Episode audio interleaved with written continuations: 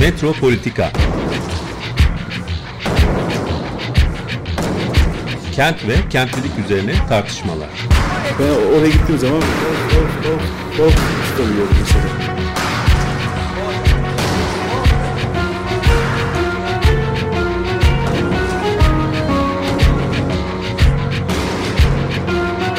Hazırlayan ve sunan Aysim Türkmen. takusuyor. Kolay kolay boşaltamadı. Yani elektrikçiler terk etmedi Perşembe Pazarı merkezini. Bu program İstanbul Hollanda Başkonsolosluğu tarafından desteklenmiştir. Merhabalar sevgili Açık Radyo dinleyicileri. Ee, Bugün aramızda Fransız Bilimsel Araştırmalar Merkezi'nde sosyolog olan Gülçin Erdi var. Hoş geldiniz Gülçin Hanım. Hoş bulduk. Merhaba. Merhabalar. Ee, Bugün biz e, neoliberal kentler e, üzerine konuşacağız. Neoliberal kent ne demek? E, Ortaklıkları ne? E, Dünyadaki farklı kentlerin neoliberal, neoliberalleşmeyle ilgili. Bunlarla konuşmaya başlayacağız. Daha sonra bu kentlerdeki direnişler üzerine e, yoğunlaşacağız. E, aynı zamanda e, Gülçin Erdi'nin Yıldırım Şentürk'le beraber çıkartmış olduğu Identity, Justice and Resistance in the Neoliberal City e, kitabı yani kimlik, adalet ve direniş, neoliberal kentte kimlik, adalet ve direniş e, kitabından bahsedeceğiz. E, bu e, kitap e, bir derleme kitap. Bu, bu kitapta olan diğer e, kentlerden de örneklerden konuşacağız. Evet, e, neoliberal kent ne demek? E, neoliberalleşen dünyanın kentleri nasıl? Ee, neoliberal kent ne demek? Aslında e, hem zor hem kolay bir soru. Çünkü şöyle bir durum var. Ee, neoliberalizm aslında her şarta, her ortama kendini adapte eden bir ideoloji. Dolayısıyla aslında pek çok neoliberal kent modeli var diyebiliriz.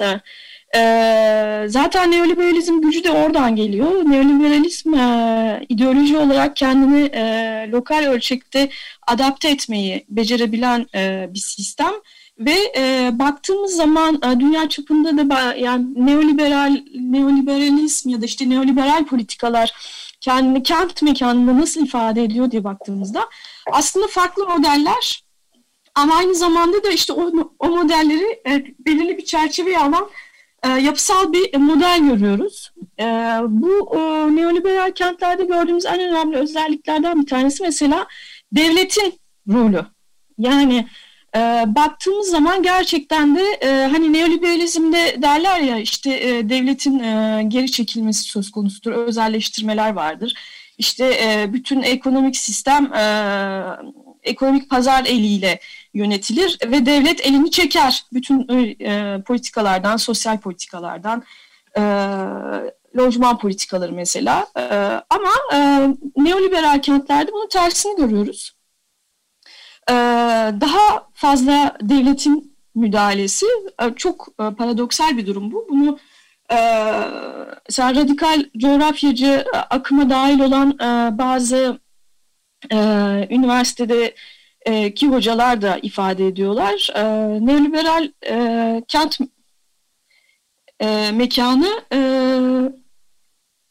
meka, mekanında daha çok devletin mekanı paylaştırması, kaynak aktarımı, e, kaynak dağıtıcı rolünün olması ve aynı zamanda da bu kaynak dağıtıcı rolünü e, oynarken e, garanti verici konumda da bulunması söz konusu. Yani bir şekilde e, mekansal e, aidiyetin yer değiştirmesini görüyoruz devlet eliyle neoliberal kentlerde. Aynı zamanda da neoliberal kent dediğimizde e, neoliberal kent e, kendisini bir anlamda şehirde de yani kent mekanında bir yaşam felsefesi olarak ifade ediyor. Yani nasıl oluyor bu? İşte e, mekanın metalaşması, e, aracılığıyla aynı zamanda insani ilişkilerin de metalaşması, fayda zarar perspektifine oturması, tüketim toplumuna yönlendirilmesi ve kent mekanının da dolayısıyla bu felsefe içerisinde oluşturulması söz konusu. Yani kent mekanı da bir anlamda e, bir meta olarak algılanıyor, bir kar yaratan bir meta olarak algılanıyor ve kentler de ona göre dizayn ediliyorlar. Kentin mekanları bu anlamda devletin de e, ro- rolünün çok ağır bir şekilde hissettildiği bir şekilde e, pay ediliyorlar. Özel, özel sektöre dağıtılıyorlar. E, halkın nasıl kullandığı, kentlerin nasıl kullandığının çok fazla önemi kalmıyor. Halkı düşünerek bu pay ediş e, olmuyor. Daha çok özel sektörün e, taleplerine göre kent pay ediliyor. Kesinlikle öyle. Ee, mesela burada şey e, referans verebiliriz. Henri Lefebvre'in bu e, mekanın o, oluşumu teorisine. Yani kentlerin e, dizayn edilmesinde e, kentin kullanım değerinden ziyade ekonomik değeri ön plana çıkıyor. Bu neoliberal kent anlayışında. E, bunun kentlerdeki farklı e, işte e, gördüğümüz e, etkileri işte soylulaştırma yani evet.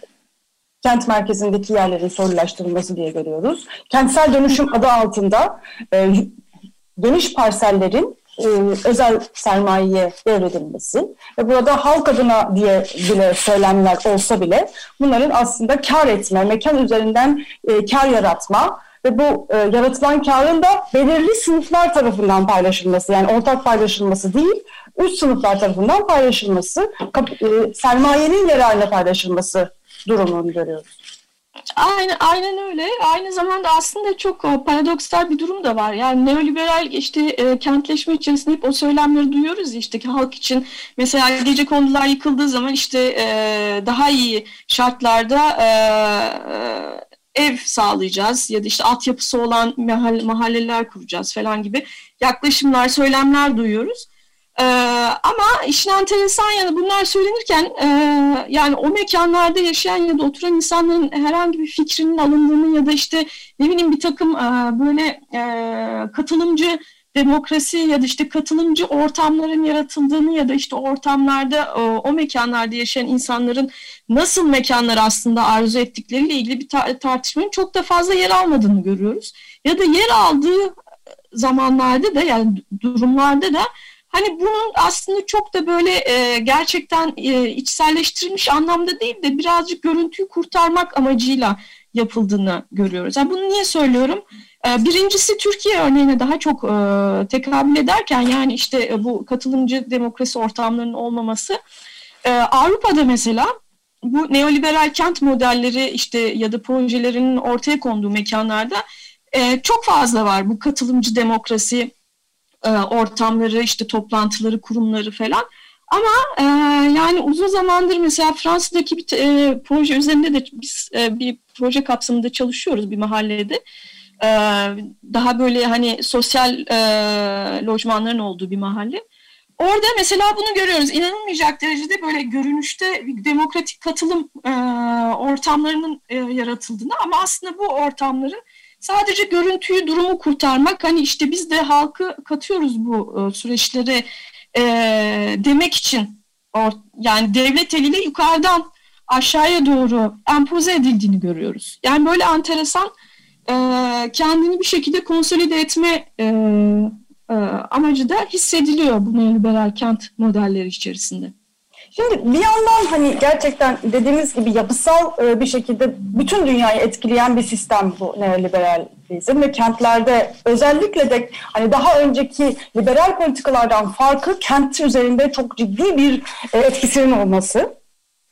Hani böyle bir hani e, o yüzden e, liberal kent demiyorduk da neoliberal kent diyoruz mesela. Hani neoliberal kentleşme diyoruz. Bir böyle bir durum var. Bir de farklı farklı dediğimiz hani e, programın başında dediğiniz gibi farklı lokallere kendini adapte edebilen bir sistemden söz ediyoruz. Yani her yere girebiliyor, her yere kendi ağırlığını koyuyor, orayı kendi gücüyle şekillendiriyor ama bir yandan da farklı şekillerde, modellerde de karşımıza çıkıyor. Değil mi? Yani mesela e, Londra ile Paris farklı, Ankara ile İstanbul bile farklı, Ankara ile Paris farklı. Hani böyle bir bu farklar da enteresan aslında. Buralara da dikkatli bakmak lazım ama bu farklılıklar içinde de o bahsettiğimiz o makro, yapısal e, benzerliği kaçırmamamız gerekiyor. O makro, yapısal e, etkiyi kaçırmamamız gerekiyor. Aynen, aynen öyle. E, çünkü şöyle bir durum var. Yani bütün e, kentler aynı sorumsalı sahip değiller zaten. aynı e, e, coğrafyada bulunmuyorlar ve aynı e, amaçlara sahip değiller.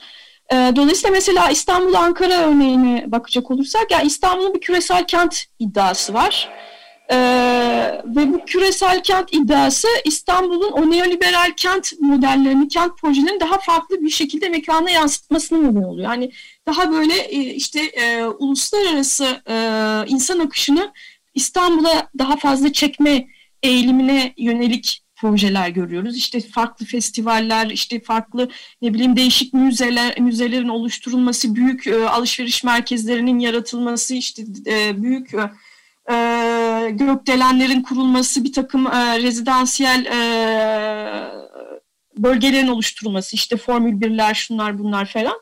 Bunları mesela Ankara'da çok fazla gözlemlemiyoruz. Ama Ankara'da gözlemlediğimiz daha farklı bir şey var. Ankara küresel kent e, iddiası olmamasına rağmen çok fazla. Orada da mekanın içerisinde yaşayan insanların e, alışkanlıklarının değiştirilmeye çalışılıp mekanın daha böyle bir neoliberal eğilime uyarlanması söz konusu. Mesela e, işte Ankara Tabipler Odası'nın e, yayınladığı bir çalışmada Ankara yani Avrupa ölçeğinde bakıldığı zaman kişi başına metrekare anlamında en fazla e, AVM düşen kentlerden bir tanesi. E, öyle olduğu zaman e, yani şeyi çok rahat görüyorsunuz. Kent mekanının bir şekilde o tüketim e, toplumu özelliğine direkt olarak kanalize edilmiş olması ve o kent mekanında yaşayan insanların da hani e, yani o e, Yunan e, felsefesinde gördüğümüz bu işte site, o siteye aidiyet e, olayının daha çok hani böyle nasıl e, tüketici, potansiyel tüketiciler olarak görülmesi e, noktasına evrildiğini e, görüyoruz Ankara'da. Diğer şehirlere baktığımız zaman hani Avrupa'da daha farklı işliyor bu. Mesela bizde işte biraz önce de dediniz ya kentsel dönüşüm projeleri işte bu neoliberal e, kentleşmenin bir aracı olarak kullanılıyor. Tabii Avrupa'da bu yok. Yani Avrupa'da bu kentsel dönüşümü e, bu şekilde yaşamıyoruz. Avrupa'da kentsel dönüşüm e, yani dönüşüm demeyelim de kentsel yenileme diyelim ona daha çok daha çok bu eski işte 1950-60'larda kurulan e, zamanında Avrupa'ya gelen işçi e, topluluklarını hani e, bir şekilde yerleştirmek için kurulmuş sosyal konutlardan oluşan mahallelerin yenilenmesi şeklinde oluyor. Ama ya yerinde yenilenmeye oluyor bu ya da orada oturan insanların tekrar sosyal konutları başka yerdeki sosyal konutları yerleştirilmesi şeklinde oluyor.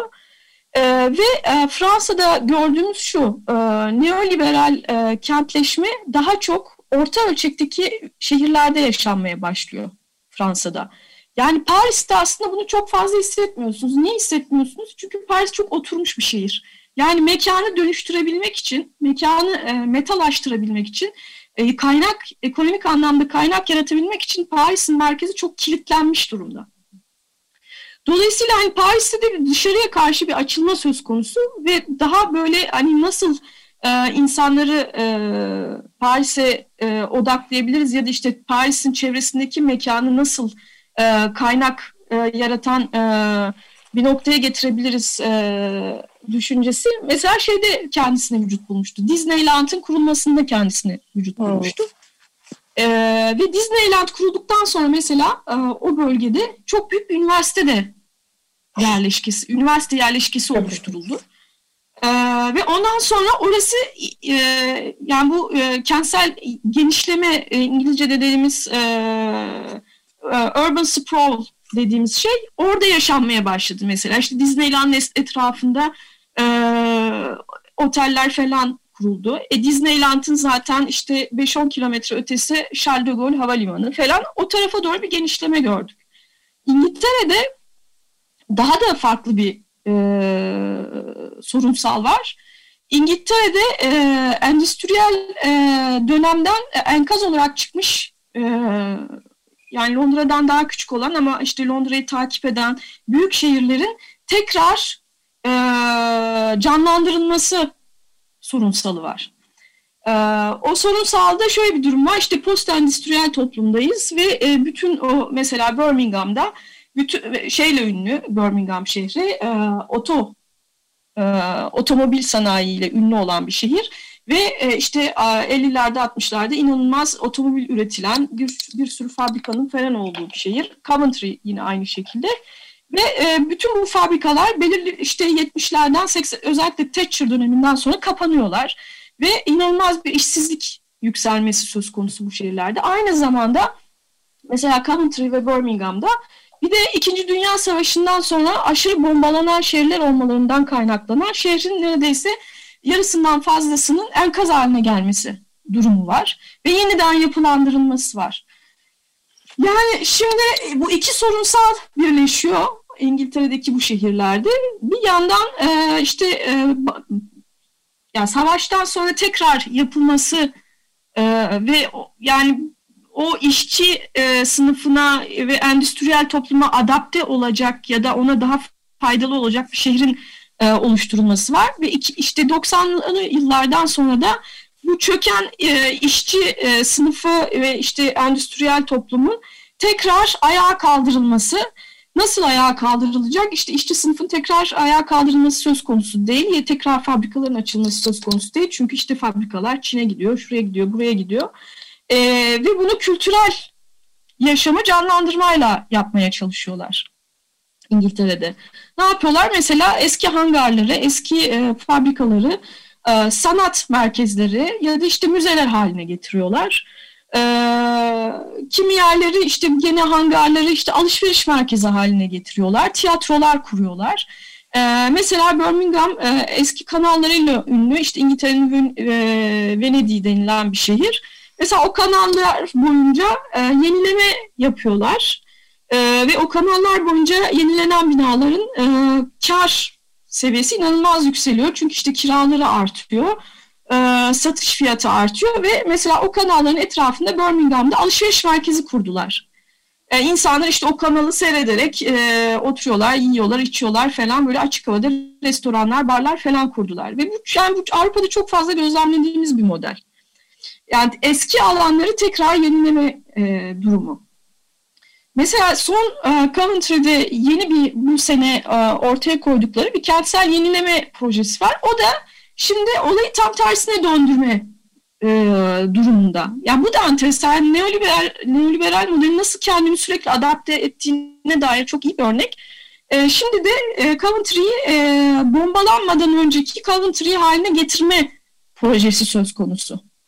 Yani hani bizim şu Türkiye'de çok fazla yapılan e, e, eski tarihsel binaların repliklerini e, oluşturma eğilimimiz var ya. İşte o Coventry'de de aynı şekilde o eski e, ahşap binaları tekrar oluşturup şehri e, eski e, yani savaştan önceki Coventry'nin eski haline döndürme durumu söz konusu. Yani bir otantiklik arayışı. Rekonstrüksiyon.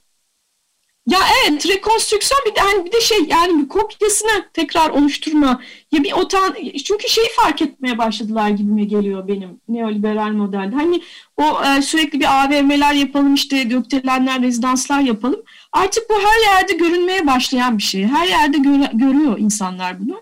Ve artık yani o enteresanlığını yitirmiş durumda. Dolayısıyla bir eskiye dönüş, bir otantisite arayışı, bir otantiklik arayışı da e, artık yeniden e, kendini göstermeye başladı bu liberal modellerde ve ben onu gözlemliyorum yani. E, son zamanlarda özellikle Avrupa şehirlerinde. E, Türkiye'de de yıllardır tabii bunu yaşıyoruz. E, evet. Ankara'da mesela hamam önü Ankara'da. şey Evet yani Bent Deresi'nde falan e, işte kale içi ve çevresinde tekrar bir yenilenme hamam önünde eski Türk evlerinin işte repliklerinin yaratılması e, durumu var. Yani bir otantisite arayışı ama aynı zamanda hiçbir zaman o e, eski o, otantikliği de yakalayamayacak bir ortam. Yine de hani böyle şey gibi Lego şehirler yaratma durumu hani yapboz e, işte yani bir şekilde bir eğlence e, loisir dediğimiz Fransızca'da e, ortamları yaratma şeyi yani. Hamam önüne gittiğiniz zaman mesela eskiden orası çok fazla insanın gitmediği bir e, mahalleydi Ankara'da. Şimdi işte herkes orada gidiyor nargile içiyor. İşte e, Türk e, evlerinde oturup yemek yiyor, kahvaltı ediyor falan yani. Böyle şeyler ama bu, bu gene hani şey değil, e, tarihe, mekana ya da işte e, kent belleğine sahip çıkma olarak değil de daha çok işte eski kent belleğini de nasıl e, meta haline getirebiliriz? Yani ondan nasıl e, parasal anlamda istifade edebiliriz amacı. Tarihsel Disneyland'ler kuruyorlar bir yandan. Ee, Aynen. Ankara'da bu bayağı enteresan değil mi? Neo Selçuklu. Hatta girişte falan hissediliyor. Kente girdiğinizde bu Neo Selçuklu e, Evet, konstrüksiyonlar e, Yani karşılıyor Ne- sizi kent.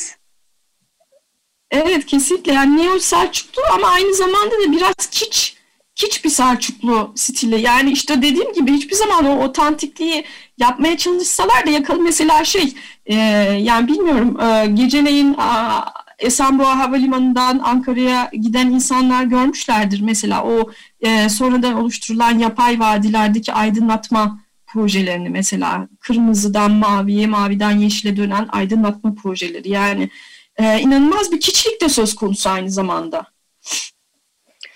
Evet, e, yeni Osmanlı akımında da, ne Osmanlı akımında da gördüğümüz bu kiçlik İstanbul'da da e, etrafımızda e, farklı farklı modeller ve şekillerde yer alıyor.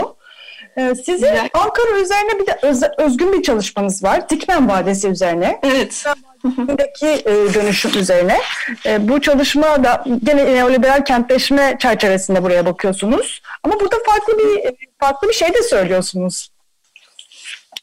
Evet, farklı bir şey de söylüyorum. Çünkü e, Dikmen Vadisi örneğinde e, biraz daha e, yapısal analizden e, daha mikrososyolojik bir analize inmek istedim ben.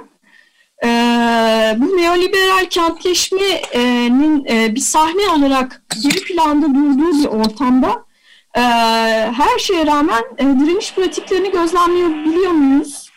Ve e, bu neoliberal kent e, her türlü yarattığı e, kilitlenmiş ve e, sisteme baskıya rağmen işte e, katılımcı e, modellerin e, var olmayışına rağmen e, yine de direniş dinamikleri ortaya çıkarabiliyor mu? Yani amacım biraz oydu Dikmen Vadisi'nde. Çünkü Dikmen Vadisi'nde e, 2007 yılından beri e, var olan e, bir mahalle direnişi söz konusuydu bu e, mahallenin bütün tamamının e, olduğu bir direniş değildi. Yani büyük bir çoğunluğu terk etmişti mahalleyi ama e, mahallenin bir kısmı hala direniyorlardı Dikmen Vadisi projesinde. Biliyorsunuz yani Ankara'nın en önemli kentsel dönüşüm projelerinden bir tanesidir. Dikmen Vadisi 8 kilometrelik bir vadidir. Ee, ve e, yani çok e, 1990'ların sonlarına doğru e, başlamış bir proje. İşte çeşitli etapları vardır bunun. Ve Dikmen Vadisi'nin en uç e, kısmı işte bu İlker e, mahallesine e, denk gelen bölümü. E, 6. etap, Dikmen 6. etap, 5. ve 6. etaplar. Orada e, gözlemledik bu e, direniş e, direnişin varlığını. E, tamamen gece kondulardan oluşan bir mahalle. E, ve e, yıllardan beri e, Ankara'nın eski belediye başkanı e, Melik Gökçek'le e, nasıl derler pazarlık halinde olan bir mahalle. Çünkü mahallelerini yıktırmak istemiyorlar orada oturan insanlar. Ve e, Melik Gökçek'in her türlü uyguladığı baskı politikasına rağmen ne mahallelerini terk ediyorlar e, ne de haklarından vazgeçiyorlar. Yani e, bu insanların üzerine inanılmaz e, ya baskılar gönderiliyor, polis gönderiliyor, işte e, e, yıkım e, ekipleri gönderiliyor ve her şeye rağmen direniyorlar. Burada enteresan olan hani e, bu e, sadece Dikme'yle özgü olan bir şey değil. Başka mahallelerde de gördük bunu. İşte e, Toskoparan'da gördük, Gülsü, Gülansu'da gördük, İstanbul'da falan ama burada enteresan olan kadınların varlığı ve e, bu mahalledeki direnişin e, kadınlara e, siyasi bilinçlenme e, etkisi yaratması.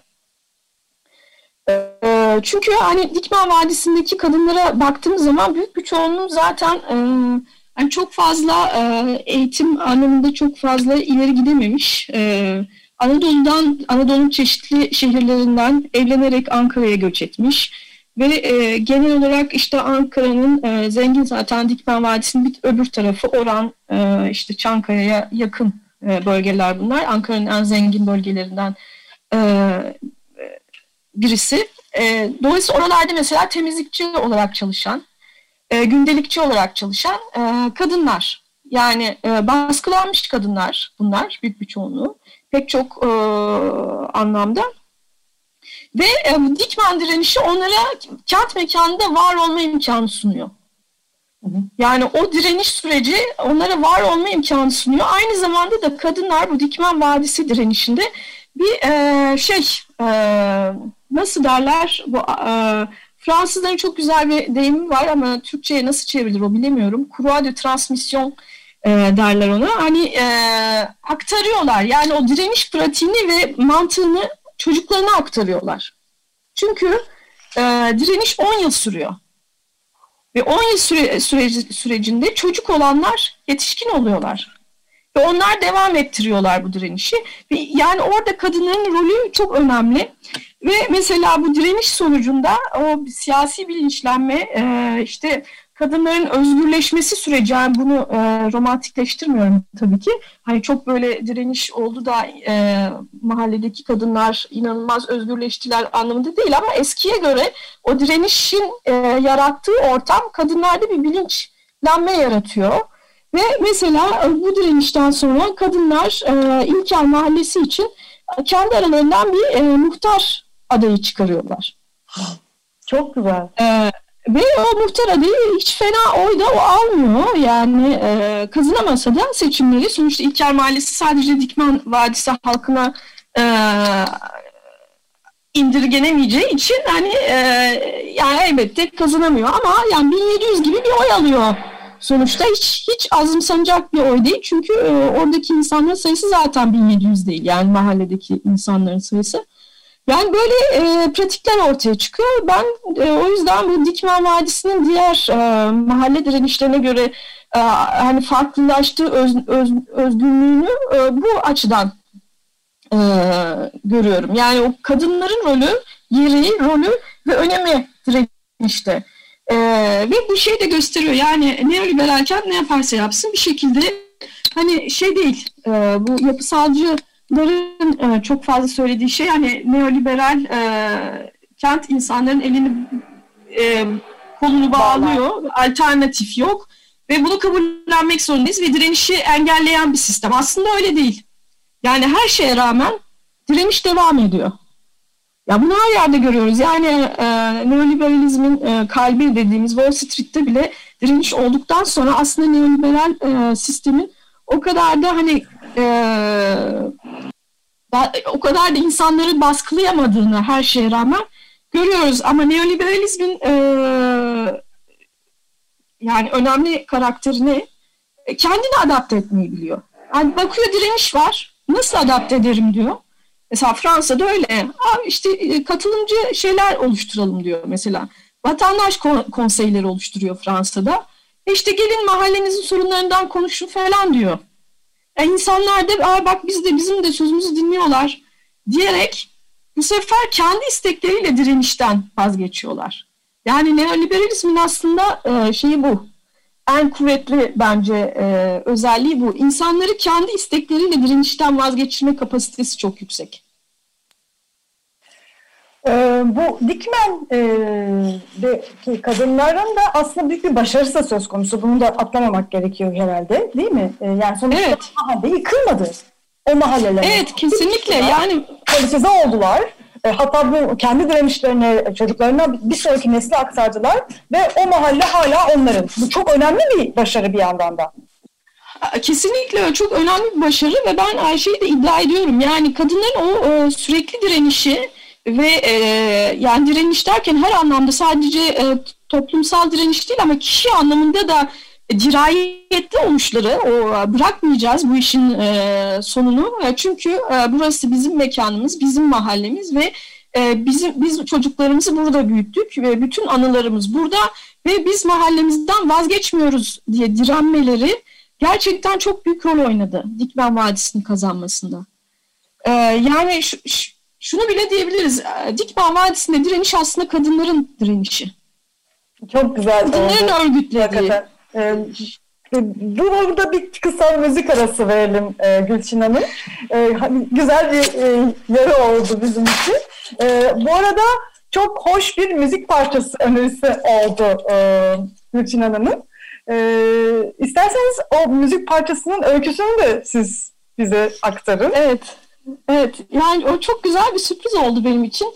Ee, geçenlerde bir makale yazarken e, Neil Smith'in işte bu e, soylulaştırma kitabının e, yazarı e, onunla ilgili bir referans ararken e, kendisi öldükten sonra kendisi için yazılan e, yazıları e, yazılara denk geldi ve o yazılardan bir tanesinde e, meslektaşlarından bir tanesi e, bu e, Neil Smith'in e, işte New Urban Frontier e, kitabından esinlenerek Manchester'lı bir müzik grubunun kendine kitabın adını verdiğini e, ve e, işte müzik grubunu kurarak e, müzik yapmaya başladığını e, ve işte bu müziğin e, daha böyle alternatif, daha işte kent sorunlarına eğilen, e, daha böyle e, siyasi mesajlar veren e, bir müzik olduğunu yazmıştı ve ben çok merak ettim bunu. E, gittim buldum e, internette ve yani harika bir müzikleri olduğunu keşfettim. Çok da e, sevdim onları. E, yani e, yaratıcılıklarına da hayran kaldım ve o yüzden de hani e, sizin dinleyicilerinizle de e, paylaşmanın güzel olacağını düşündüm. Açıkçası 15 senedir ben bu programı yapıyorum ee, ve e, hani yıllardır kent üzerine bir sürü parça çaldık. Özellikle e, sevgili programcımız Murat Güvenç'in e, getirdiği harikulade parçalar oldu. Ama bir e, yani bu kadar önemli bir kitabın ismini bir müzik grubunun aldığı bir durumla hiç karşılaşmamıştım. Dolayısıyla bu benim için çok güzel bir sürpriz oldu. Ee, çok çok teşekkür ederiz hani böyle bir Rica ederim. Ya ben de çok e, şaşırmıştım. tanıştırdığınız için. Ee, şimdi e, Gülçin Erdi ile olan neoliberal kentleşme programında bir müzik arası veriyoruz. New Urban Frontier'dan dinliyoruz. If You Can't Dance. Evet, New Urban Frontier'dan dinledik. If You Can't Dance. Ee, Gülçin Erdi ile olan e, programımız devam ediyor. Kendisi Fransız Bilimsel Araştırmalar Merkezi'nde sosyolog e, ve e, Yıldırım Şentürk'le beraber Identity, Justice ve Resistance in the Neoliberal City yani kimlik, adalet ve direniş neoliberal kentte kimlik, adalet ve direniş kitabının e, editörü. E, neoliberal kentin e, yapısal olarak dünyadaki e, etkilerini konuştuk. E, aynı zamanda da farklı kentlerde nasıl kendisini o şartlara göre adapte ederek e, güçlendiğini hatta konuştuk. E, İngiltere'de bambaşka bir şekilde, işte Fransa'da bambaşka bir şekilde, Ankara'da bambaşka bir şekilde e, kendini adapte edebiliyor. E, ama programın ilk, e, ilk bölümünde aynı zamanda da direniş imkanları da oluştuğunu ve aslında gitgide de güçlendiğini de konuştuk bu direniş imkanlarının. Ve e, Ankara'da mesela bu direnişle mahallelerinin e, yıkılmasına e, engel olabilmiş muazzam bir güçlü kadınlar grubundan bahsettik. Kendi, e, Gülşen çalışması Dikmen Vadisi'ndeki kadınlar üzerine özellikle. E, şimdi dünyada bu direniş potansiyeli, neoliberal kente nasıl direniyor dünya? Nasıl farklı örnekler var? Biraz programın bu bölümünde hem kitaptan da yola çıkalım. Bu kitap nasıl oluştu, bu kitapta neler var ve e, bu örneklerden belki bize biraz daha bahsedebilirsiniz. E, Valla kitabın aslında e, oluşum fikri e, bir e, yuvarlak masa toplantısından çıktı. E, 2014 yılında tam da işte Japonya'dan konuşacağız dedik. 2014 yılında Dünya Sosyoloji Kongresi vardı Japonya'da, e, Yokohama'da. Ve ben orada bir e, yuvarlak masa toplantısı düzenlemiştim Yıldırım'la birlikte. Yıldırım son dakikada gelememişti ama biz gene projeyi birlikte yürüttük. E, ve orada çok güzel e, insanlar e, dünyanın farklı yerlerinden, Moğolistan'dan dahi insan, e, bir araştırmacı. E, bu işte neoliberal kentin e, etkileriyle ilgili çeşitli e, alan araştırmalarını e, paylaştılar bizimle. Ve e, bu yuvarlak masa toplantısından sonra biz burada tartışılan konuların işte alan araştırmaların bir kitap etrafında e, oluşturulmasının, e, kitap olarak çıkarılmasının iyi olacağını, iyi bir fikir olacağını düşündük. Ve e, bu kitabı e, derledik Yıldırım'la birlikte. e, ya kitabın amacı şeydi hani e, o zamana kadar sürekli bir neoliberal kent tartışması vardı. E, teorik bir tartışmaydı. Neoliberal kent nedir? Neoliberal kentlerden bahsedebilir miyiz?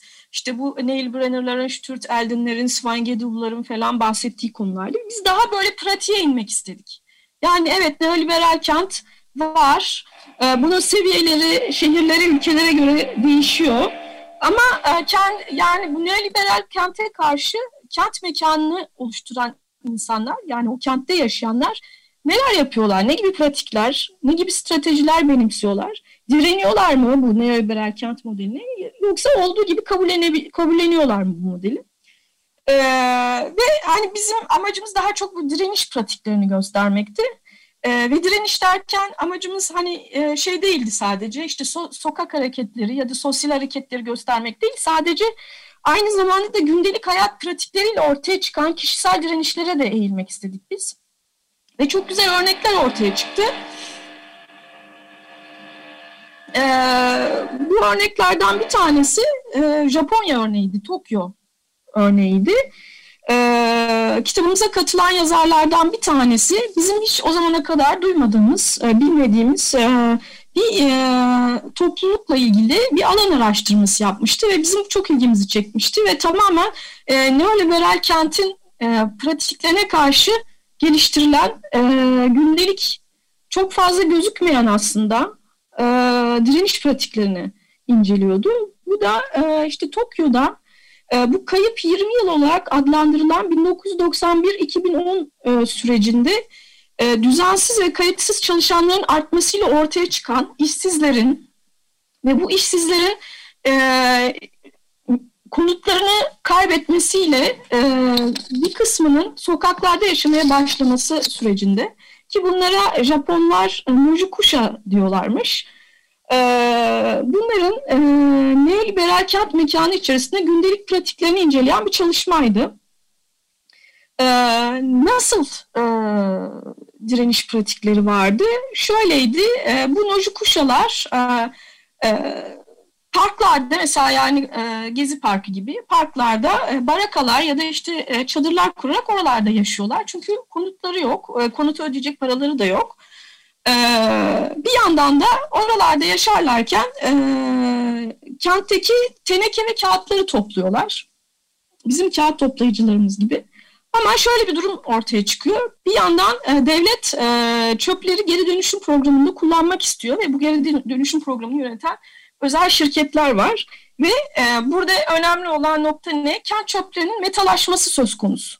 Yani artık kent çöpleri dahi kent mekanında bir meta olarak yani kaynak yaratan bir meta olarak göründüğü için mucuk kuşaların teneke ve kağıtları toplamaları engellenmeye çalışılıyor.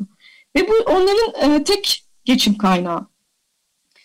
Ee, ve bu süreçte bu engelleme çalışma sürecinde e, yazar Noji Kuşalar'ın e, ortaya koyduğu direniş pratiklerini ve işte e, devleti temsil eden insanlarla yaptıkları e, pazarlık süreçlerini falan anlatan e, bir e, çalışma yapmıştı.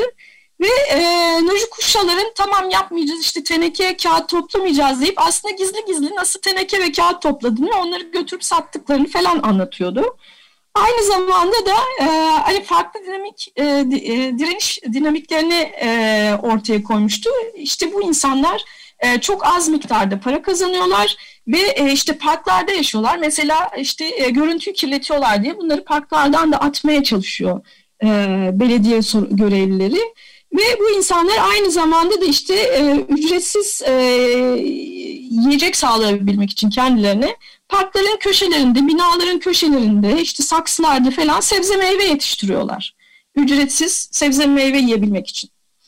Yani bu tarz e, bu e, neoliberal kent mekanı tamamen kontrol alındığı, kontrol altına alındığı neoliberal kent mekanında alternatif pratikler yaratmaya çalışıyorlar bir şekilde. Ee, yani buradan aslında çıkan sonuç şu, e, yazarın söylediği, yazar arkadaşımızın, e, şöyle görüyor. Loji kuşaların pratikleri metalaşmış kentsel dünyanın sınırlarında otonom alanlar inşa etme çabası olarak analiz etmemiz mümkün. Yani E, niye? Çünkü işte e, o metalaşmış kentsel dünyanın sınırlarında otonom alanlar yaratıyorlar bunlar. İşte parkın bir köşesini işgal ediyorlar. İşte bir binanın bir kö- köşesi, işte görünmeyen bir köşesine saksılar koyuyorlar. Domates, biber falan yetiştiriyorlar.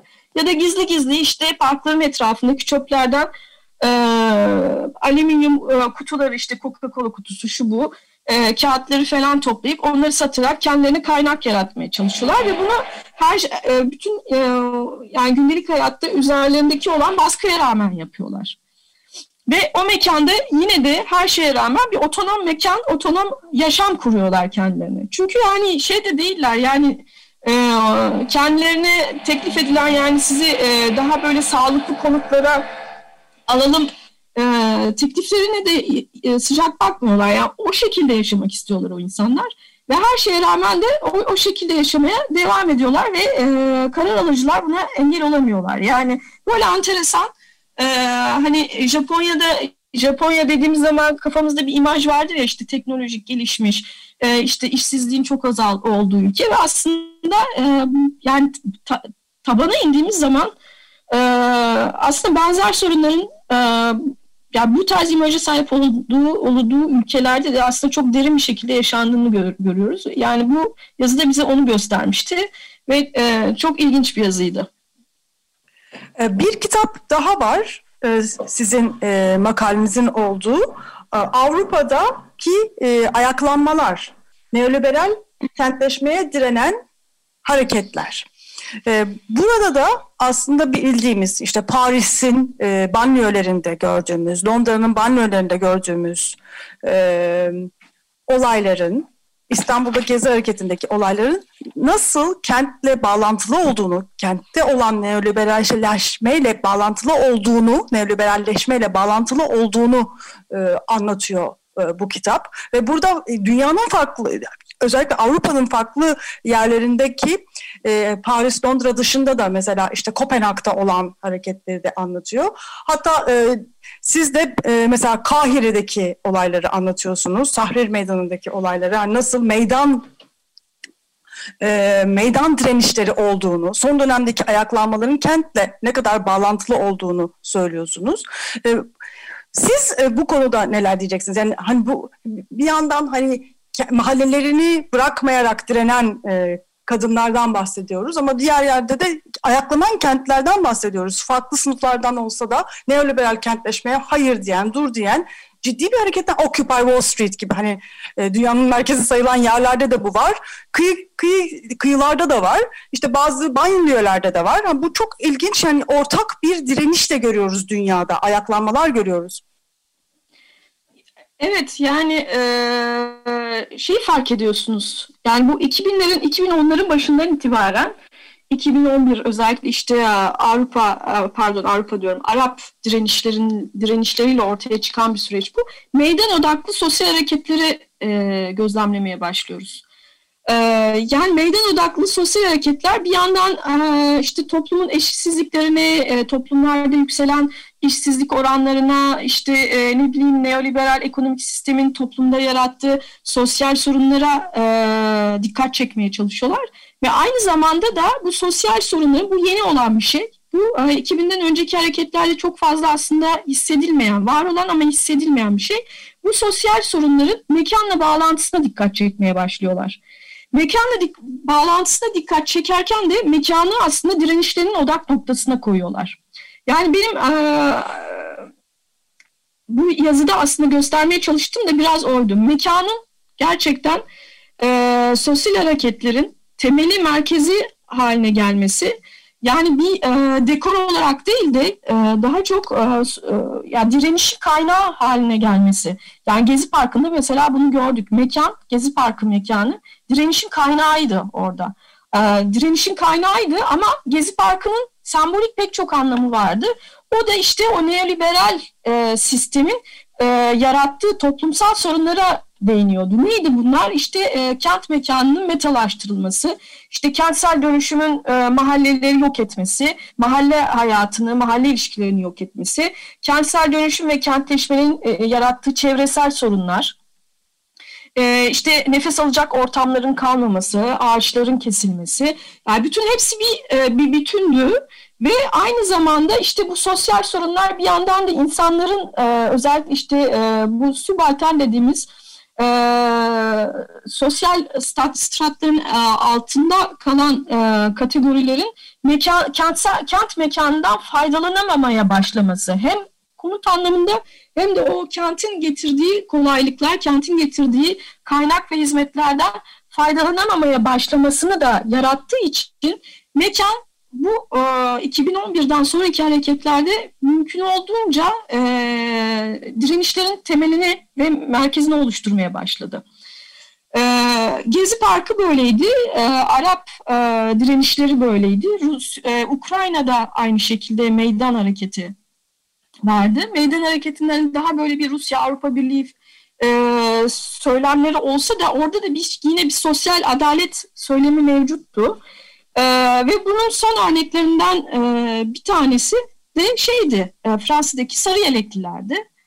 E, yani sarı yeleklilere de baktığımız zaman e, şimdiye kadar Fransa'da asla direniş göstermemiş, e, sokak hareketlerine katılmamış ki Fransa yani biliyorsunuz Avrupa'da en çok e, sokak hareketlerinin, grevlerin, e, direnişlerin olduğu e, ülke. Ama bu sarı yelekleri hiç sokakta görmemişti Fransa halkı şimdiye kadar. E, bunun arkasında pek çok sosyal neden vardı. Yani işte Macron'un politikaları, işte benzin fiyatlarının artması, şunlar bunlar. Ama aynı zamanda da hani bu insanların büyük bir çoğunluğu Fransa metropollerinde yaşayan insanlar değil ama Fransa'nın küçük şehirlerinde, küçük köylerinde yaşayan ve kendini e, itilmiş, e, umursanmaz bir e, durumda e, algılayan insanların yarattığı bir hareketti. Ve ne yaptılar bu insanlar? Köylerinden, kasabalarından çıkıp e, kavşakları işgal ettiler Fransa'da.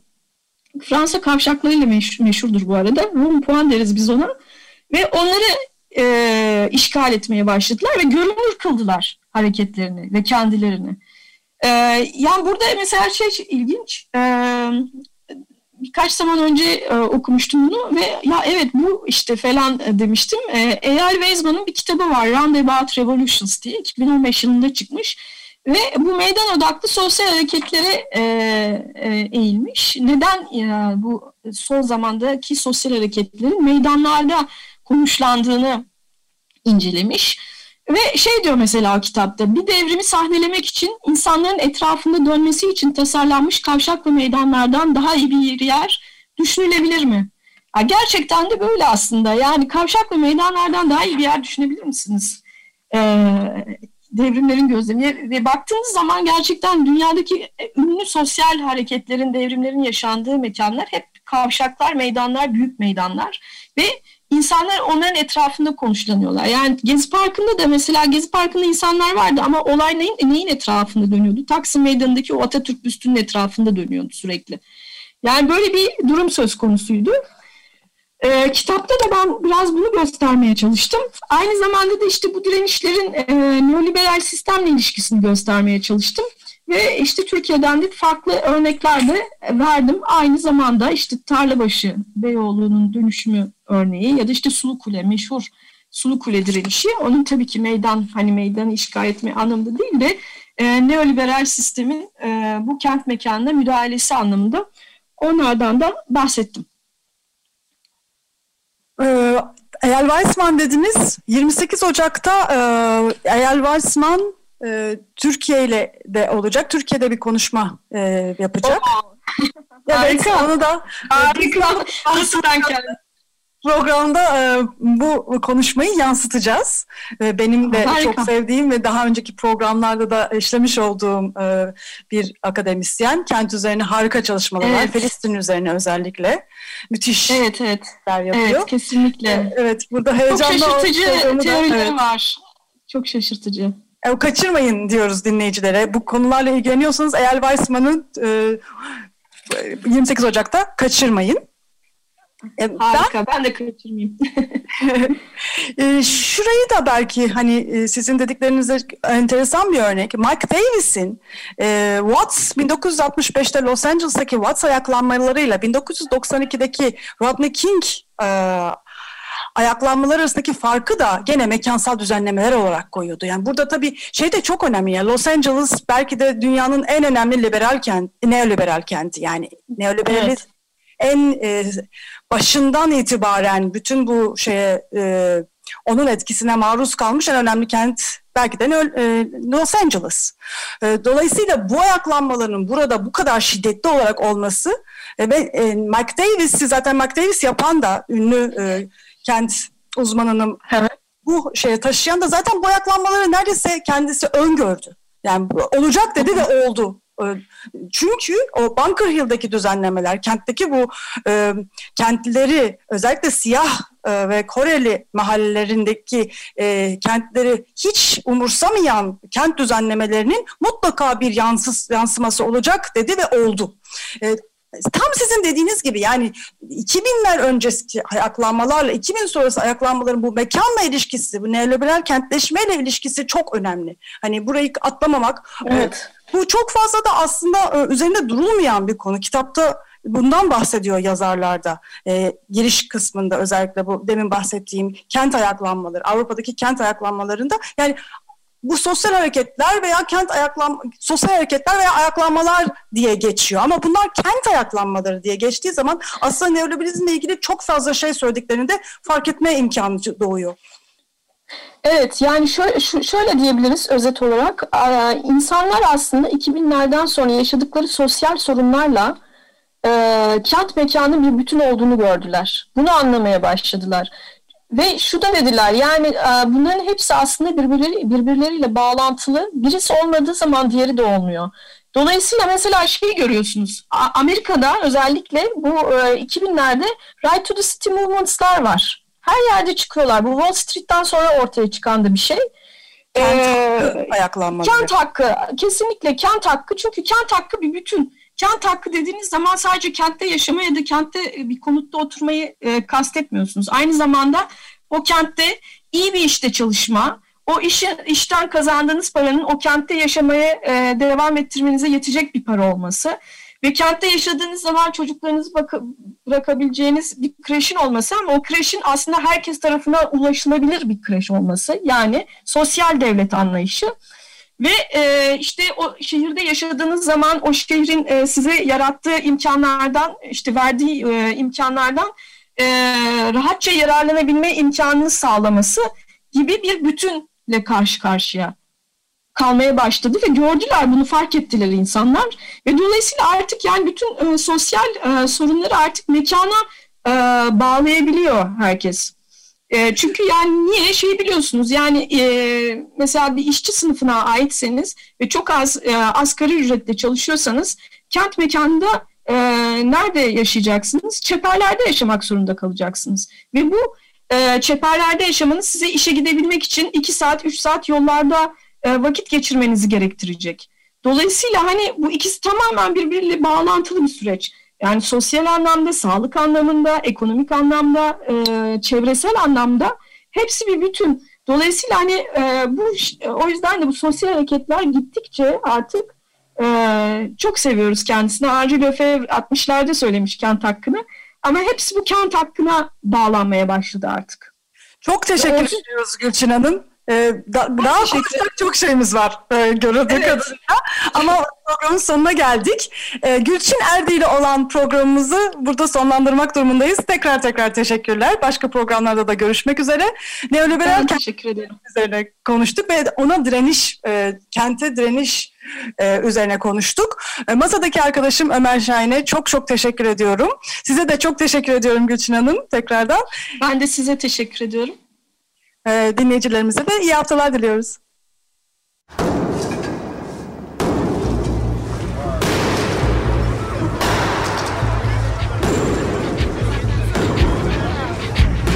Metropolitika Kent ve kentlilik üzerine tartışmalar. Ben oraya gittiğim zaman of of of of mesela.